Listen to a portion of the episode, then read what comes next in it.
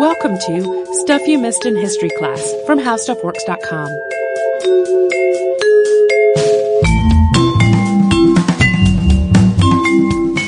Hello and welcome to the podcast. I'm Tracy V. Wilson. And I'm Holly Fry. Before we jump into today's episode, quick announcement. We will be at Salt Lake Comic Con FanX March uh, 17th and 18th, 2017. Yeah, We are going to do a live show we are. and uh, we are each on some other panels, I think. yeah, our live show, I believe, is on Saturday the 18th, and then there are other panels, and I will, uh, at some point when I get a moment to do a little write up of when we'll be where and put it on our blog so people can reference that.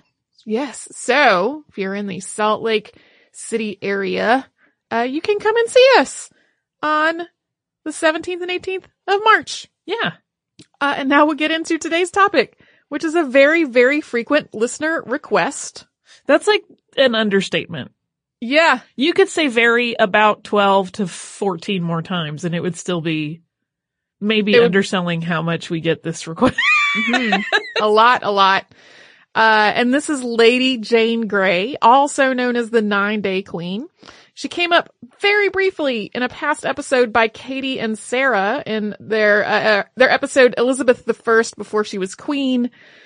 Uh, basically for an incredibly short time between Edward the Sixth and Mary the First, Lady Jane was, at least nominally, the Queen of England and Ireland. But whether she had any right at all to that title is still the subject of dispute. Even today, I found scholars with polar opposite opinions on that. Uh, and really a lot of what goes into the story went on behind closed doors and off the record. So different accounts of it today present incredibly different interpretations of what happened. What we do know is that Lady Jane Grey was born in 1537, but her exact date of birth is unclear. Her birthday is traditionally noted as having taken place in October, the same month as King Edward VI. Her parents were Henry Grey and Lady Frances Brandon. And when Jane was born, Henry Grey was Marquis of Dorset and he would later become the Duke of Suffolk. And her parents were still pretty young when they had Jane. They had married at the ages of just 15 and 16 and they were only 20 and 21 when she was born. Jane and her sisters were Henry VII's great granddaughters through their mother Frances, whose mother was Mary Tudor. Mary Tudor was Henry VIII's sister, so this made them Henry VIII's great nieces. Mary's husband had also been one of Henry VIII's close friends. So on Jane's mother's side, the family was very closely connected to the throne. And the only reason that Frances had not married someone higher up in the nobility was that her father had been married before, so she had a lot of older half siblings to marry off uh, before they got to her, and just uh, two different biographies that I consulted for this both started with multiple pages of family trees outlining these relationships. Uh, so if it was a little confusing, welcome to the club. It is a little confusing. Frances and her daughters were, at various points, very high up in the line of succession. Henry VIII famously had his series of ill-fated wives and offspring, and in 1536, two of those offspring, Mary and Elizabeth, were declared illegitimate with no claim to the throne because Henry had divorced Mary's mother and beheaded Elizabeth's. Consequently, for about a year before Jane's birth, her mother Frances was basically next in line. Henry VIII at that point had no sons, his daughters had been declared illegitimate, and he had no other surviving siblings. So his niece Frances, while not his child, was at least a lawfully begotten child and an actual relative. When Edward was born on October 12th of 1537 as his father's legitimate son, he became next in line to the throne, making Frances second, since Mary and Elizabeth were still viewed as ineligible to rule. However, in 1543, Parliament passed an Act of Succession, which received royal assent the following year. And this legislation made no mention of Frances or her family, but it restored Mary and Elizabeth back to the line of succession, regardless of their legitimacy, should their brother die without an heir. This act of succession also gave Henry the right to name a successor by testament or in his will, which he did. Henry VIII's will specified that if his children had no male heir, the next in line after Edward, Mary, and Elizabeth would be Frances's children, since Frances was his legitimate niece. The fact that Frances herself was not named in the will as uh, being in the line of succession apparently annoyed her very greatly. And this is one of the reasons why in some versions of this story, she's the one described as being the mastermind scheming behind the scenes to put her daughter on the throne. So from the time she was born, Jane didn't have that many steps between herself and the throne. And apart from her place in the line of succession, her parents and many other people in her life hoped she would marry someone quite powerful, perhaps even then Prince Edward himself. So they groomed her to that purpose, paying special attention to her education. She was quite bookish and very precocious, and she developed a widespread reputation as a scholar. She learned to speak and write both Latin and Greek, and she also spoke French, Hebrew, and Italian. She was also deeply religious and specifically deeply Protestant.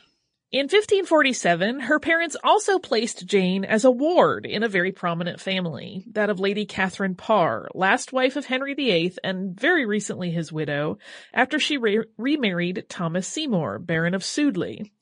Sending a child to live with a high-placed family was a pretty typical practice among the nobility, although at age 10, Jane was a little younger than usual for this. Lady Catherine was also Princess Elizabeth's guardian, so for a time, both Jane and Elizabeth were raised in the same household.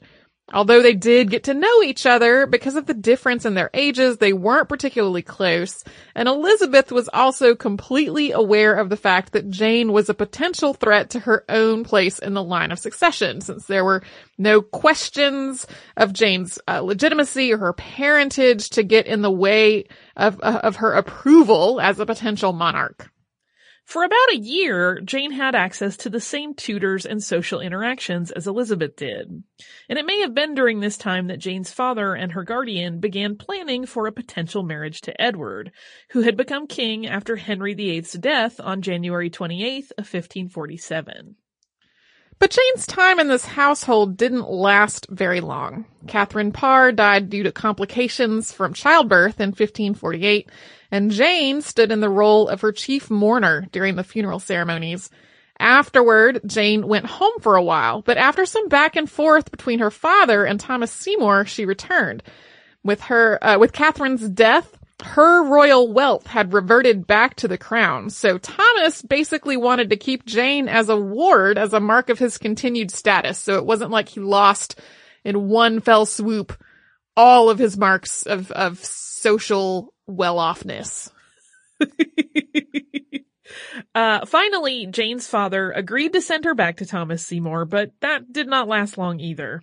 In 1549, Thomas Seymour was arrested and charged with treason in an alleged plot to kidnap the king and marry Elizabeth himself. He had also, at one point the year before, been found embracing her to much scandal.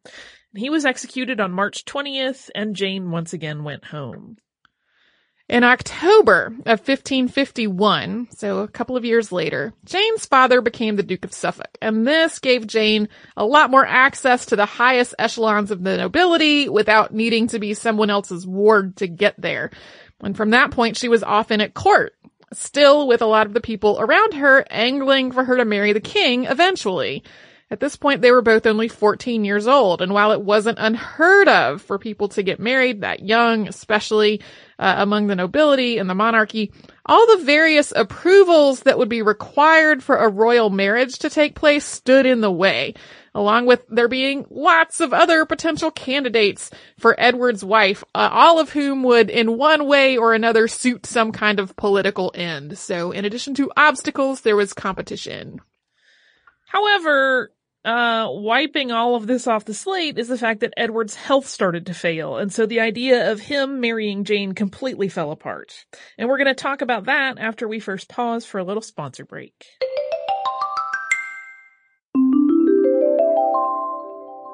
Edward VI had only been nine years old when his father Henry VIII died, and at first, Edward Seymour, the Duke of Somerset, had been Edward's regent. However, if that last name Seymour sounded familiar, Edward Seymour's youngest brother was Thomas Seymour, the same one we talked about before the break, who was executed for treason after an alleged plot to kidnap the king. His, his brother's regency did not last long after that. The Duke of Somerset's replacement as regent was John Dudley. John Dudley was the Duke of Northumberland, who had a lot of influence over the young king, understandably, because he was still at that point a child. In some accounts, literally everything that happened with Jane after this point was a result of Northumberland's nefarious scheming and his undue influence over the king. But in other accounts, as Edward gained in some experience and some maturity, he was taking the initiative for at least some of it on his own. In November of 1552, King Edward VI got sick. And by the following February, people were becoming seriously concerned about how long he was going to live. In the opinion of his doctors, he had tuberculosis, and although he did recover somewhat, it was clear that he was still very ill. As the king's health declined, Northumberland started trying to figure out how to secure his own claim to power, since it was not likely he would have nearly such an advantageous place if Mary or Elizabeth became queen. And this was especially true since if the line of succession proceeded as planned to Mary, he would be basically out because he was a Protestant and she was Catholic. At the same time, Jane, her parents, and the many other interested parties around her abandoned the idea of her mar- marrying this ailing king. Their marrying and his dying soon after, having not produced an heir with Jane, wasn't a risk that any of them were willing to take. It's not entirely clear who first proposed the idea that Jane should marry Lord Guilford Dudley. He was the fourth and only unmarried son of John Dudley, Duke of Northumberland. It may have been Northumberland's scheme to connect the family to somebody who was in the line of succession, albeit not at the top of the list. But there's a whole other school of thought on this, that it was really William Parr, Marquis of Northampton, who initially hatched this plan. William Parr had wealth and property that were at stake, which he would lose if Mary followed Edward on the throne. So according to this theory, Northampton thought that if Jane Grey married Northumberland's son, Northumberland would be more likely to back her own claim to the throne, and that would help Northampton protect his own financial interests. Regardless of whose idea it was, the betrothal of Jane and Guilford was announced on April 28, 1553. On May 25th, at the age of 15, Jane Grey married Lord Guilford Dudley in a triple wedding that made multiple connections among the Dudleys and other families. Guilford Dudley's sister Catherine married Henry Hastings, who was an heir to an earl, and Jane's sister, also named Catherine, married the heir to another earl. Although the king himself was too ill to attend these proceedings, the triple wedding was hugely attended by the English nobility. Meanwhile, as his father had done before him, Edward VI was writing a will to specify who should follow him on the throne, and there's a lot of speculation into how much input he had into this will. As we said before, it's often retold that this was almost entirely Northumberland's influence, but Edward was also raised as a Protestant, and he knew that if his half-sister Mary followed him on the throne, she would roll back what he saw as the progress of Protestantism in England and would oversee the return of Catholicism. So while it's incredibly likely that Northumberland had at least some influence over the young monarch who was both ill and, as we've noted, not particularly old at this point, he almost certainly had a real interest in the outcome. On June 12th, Edward met with lawyers and judges and instructed them to take legal steps to make Jane his heir, skipping over his half-sisters Mary and Elizabeth. He struck through a previous provision in which Frances, Jane's mother, would rule as governor in the absence of male heirs. A patent outlining this new line of succession was signed on June 21st, making it official, at least on paper, that if Edward didn't survive, Jane would be queen. As we mentioned at the top of the show, different accounts take completely different tacks on whether he had any right to do this. Some of them cite the precedent of Henry VIII's own will, which did specify who should follow him on the throne. But that act of succession that had come out in 1543 and 1544 clearly specified that Mary followed Edward in the line of succession. There was also a 1547 Treasons Act that specified that changing the line of succession as it was outlined in the uh, previous act of succession was high treason. So even at the time, in the opinions of some of the judges who were involved in this, the only way that Edward would have the actual authority to name Jane as his successor would be for Parliament to repeal the Act of Succession. He was king, but that did not mean that he was above the law. Edward did in fact issue writs to summon Parliament in September of that year, most likely to do that very thing, get rid of the Act of Succession so he would have the legal leeway to name Jane his heir. However, in spite of doctors and healers being called in to try to keep him alive until the parliament convened, or perhaps because of it, given how many medical treatments of the day were actually quite harmful, Edward died on July 6th of 1553. And in spite of the questionable legality of it all, Jane was named queen. On July 7th, the mayor of London, the city magistrates, and the guard all swore oaths of allegiance to her. Edward's half-sister Mary, however, did not. Even though attempts were made to keep Edward's death a secret until uh, Jane's succession was secure, those attempts were not very successful and Mary heard about it. Elizabeth presumably did as well, but she stayed out of this whole thing. Mary mustered a force to march to London to try to assert her own claim to the throne, and on July 8th she proclaimed herself queen from her estates in East Anglia. She wrote to the council to instruct them to do the same, and her letter to them arrived two days later. Jane learned that she was queen at Northumberland's estate outside London on the 9th. Her husband was there along with her parents and some of the royal council. Reportedly, her response was that she accepted the crown, quote, if what has been given to me is lawfully mine. In some accounts, she then fainted, and in others, she f- just fell to the ground and wept. This fainting and or crying came to be used as evidence that Jane was very young, wholly innocent, completely overwhelmed by circumstance, and was basically a totally help- helpless pawn of her parents and Northumberland. But modern scholars have taken a different interpretation that it was a very visible and intentional demonstration of her claim that she had not been seeking this throne herself. It had been bestowed upon her unsought. She didn't really have the means to like have a press conference to issue that statement. So instead she fell to the ground and cried so it would be obvious to everyone. From Northumberland's estate, Jane went to the White Tower of London to formally take possession of it as monarch. Almost immediately, though, things started to fall apart as Mary made her own move for the throne. And possibly because Northumberland was hugely out of favor with the general public, Mary was finding huge support. The size of her force grew quickly, including through five royal ships that mutinied, with their men forcing their officers to go over to Mary's side.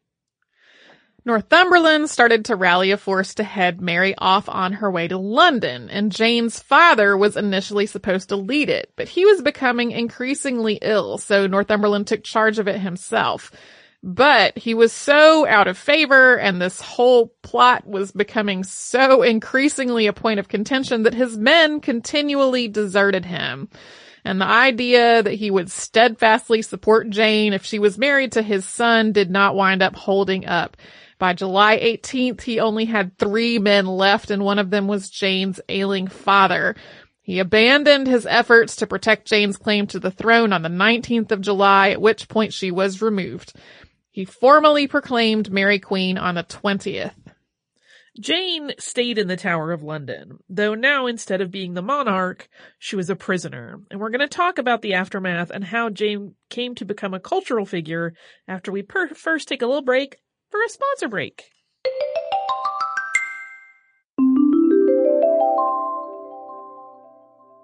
Mary I, who would go on to be known as Bloody Mary, formally entered London on August 3rd, 1553. And as the Protestants in this story had feared, she did return Catholicism to the monarchy, uh, and to the country, really.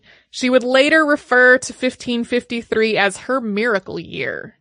Trials for the accused, who were charged with treason for their role in trying to make Jane queen, started on August 18th.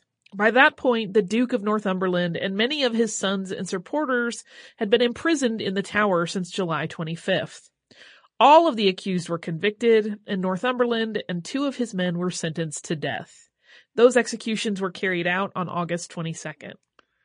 Mary, however, didn't really want Jane to be executed, even though they were on totally opposite sides in terms of religion and in terms of who should be on the throne. And in some accounts, Jane had actually been rude to Mary over her Catholic faith. Mary mostly saw Jane as a pawn and not really that much of a threat. So Jane eventually was allowed some freedom in the tower, including being allowed to walk in the Queen's gardens starting the December after she was imprisoned. However, that changed the following February in 1554. Jane's father joined what came to be known as Thomas Wyatt's rebellion against Mary. And even though they had nothing to do with this rebellion, the fact that it happened and involved Jane's father meant that Jane and her husband were no longer viewed as harmless innocents. They were both beheaded on February 12th of 1554. She was just 16 at the time. Jane's father was beheaded for his role on February 23rd. There are a lot of people who get beheaded in this story. That's why the whole Bloody Mary thing happened. yep. The beheadings continue long after this story is over. Because of the role of religion in this whole saga and Jane's own steadfast devotion, she wound up being regarded as a Protestant martyr. While she was imprisoned in the tower, she wrote letters to her family in her New Testament and in her prayer book. She wrote to her sister in one of these books, quote, I have here sent you, good sister Catherine, a book, which although it be not outwardly trimmed with gold, yet inwardly it is more worth than precious stones. It is the book, dear sister, of the law of the Lord. It is his testament and last will, which he bequeathed unto us wretches, which shall lead you to the path of eternal joy. And if you with a good mind read it, and with an earnest mind do purpose to follow it, it shall bring you to an immortal and everlasting life. It shall teach you to live and learn you to die. Before her death, she sent this New Testament to her sister. And while awaiting her execution, Jane claimed that she had simply accepted the throne that was offered to her. She had not sought it herself, which she did to try to decouple this concept of treasonous from Protestant. Protestant propaganda after her death reiterated the idea that she was wholly innocent and a religious martyr. Once Elizabeth I, a Protestant, became queen, the idea that Jane herself was treacherous mostly faded. Lady Jane Grey became a highly, highly romanticized figure after her death. Overall, we don't have a lot of her letters or her personal papers, and it's unclear whether any of the paintings and engravings that were made of her uh, during her lifetime or shortly after it are really of her. A lot of them are just labeled Jane with no other identifying information, so we know it's a Jane who lived around that time, but not whether it was this Jane. Um, apparently there was a painting that was very clearly labeled that it was Jane the Queen, but that painting has been lost. The only eyewitness account of her appearance in writing that contains any detail at all was probably a forgery made for an early 20th century biography. So for a lot of people, their mental image of Lady Jane, Jane's, bleh. so for a lot of people, their mental image of Lady Jane Grey comes from Paul Delaroche's portrait, the execution of Lady Jane Grey, which dates back to 1833, so centuries after all of this happened. So it was really easy, given all of this lack of concrete information, for her to become kind of a blank slate for the heroine in tragic stories and poems. This was especially true around 1714 and 1715, around the time of the first Jacobite uprising, which, to recap, was a challenge by the House of Stuart against the reigning House of Hanover. Because Jane's story was all about the line of succession and religious divisions between Protestants and Catholics, it mirrored the political situation at the time, and it became incredibly popular. Edward Young's poem, The Force of Religion or Vanquished Love, was first published in 1714. Three editions of that poem came out in under two years. The tragedy of Lady Jane Grey was first staged in 1715 by playwright Nicholas Rowe, which was his last play and the most successful play of the season. As we said at the top of the show, there's a lot of detail we just don't have about Lady Jane Grey. And a lot of people imagine her and have depicted her as this sort of completely lacking agency teenage waif who was pushed from place to place by parents and guardians and Northumberland and everyone else. But given her intelligence and her education and the fact that she had been immersed in a very cutthroat nobility since her birth, it's unlikely that she was the totally unresisting pawn that she's often depicted as.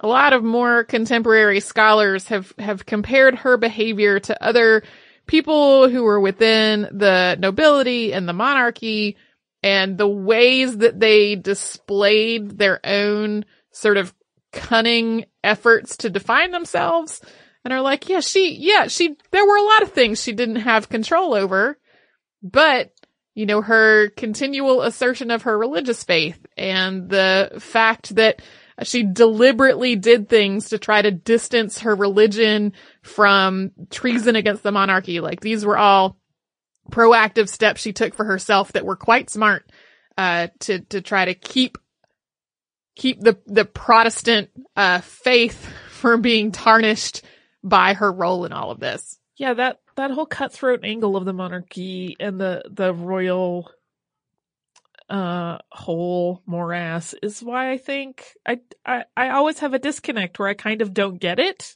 because I feel like, and granted, I'm looking at this from a very modern perspective, but I feel like if I were involved in all of that, I'd be like, that's cool. I don't need to reign. That's, I'm just gonna go over here and have like maybe a little shop and be alive. That sounds fine. Yeah. but yeah, I guess like if a- you are raised to believe that it is your birthright and that that's the most important thing on earth, you would be more invested in it and less like a hippie like me that's like, that's cool. Let's just leave this alone. don't need to have any of that. Uh, yeah, like that's, it kind of gets on, a, a couple things get on my nerves. One is that a lot of the very basic summaries of this whole thing leave out that she was actually a relative.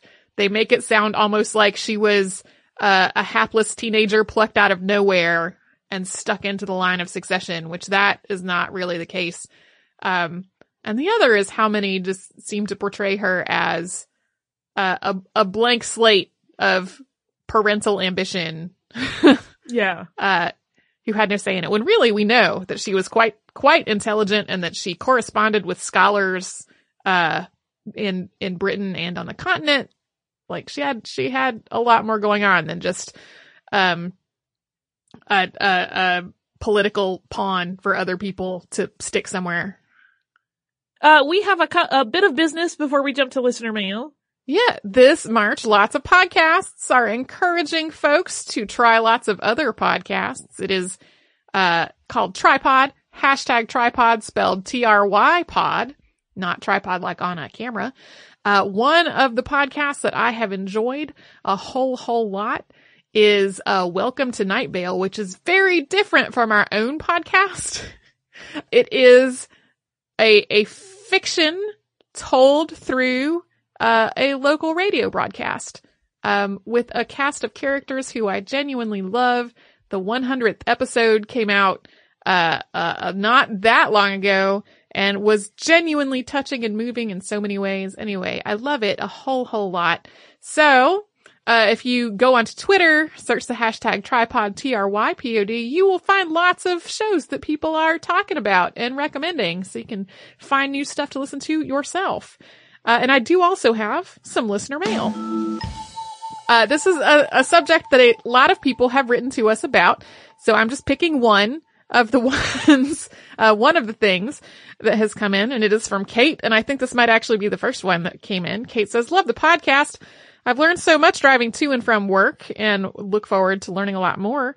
I live in Wisconsin and found the butter versus margarine episode very interesting as my mother could remember driving uh, to Illinois with her mother to stock up for margarine for their family and friends. Apparently, Wisconsin is still enforcing a not that old law about butter quality, and people are still smuggling contraband butter into the states.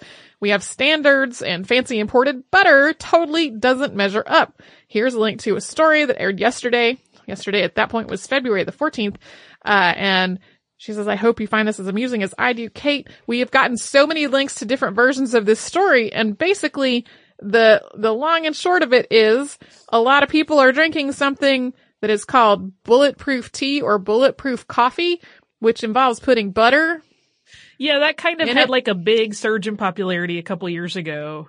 Yeah. But now and there the- are still people hanging on to that. Yep, and everybody's uh the the go-to is uh is grass-fed butter, which is kind of hard to find, and the favorite apparently in this particular area um is Kerrygold pure Irish butter.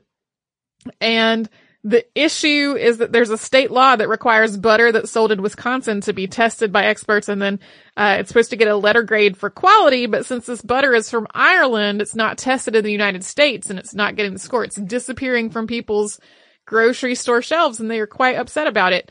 So a whole lot of folks have told us about that. Thought we would share it with the rest of you. I will briefly tell the story of how much I kind of laughed when the whole butter in your coffee trend began. Oh Because you and I Oh, have yeah? a mutual friend who has always put butter in her coffee. Is it Lily? It is. And the funny thing is that like I would be at her house many times when she would entertain and she would always put butter in people's coffee and people would go on and on about how delicious it was.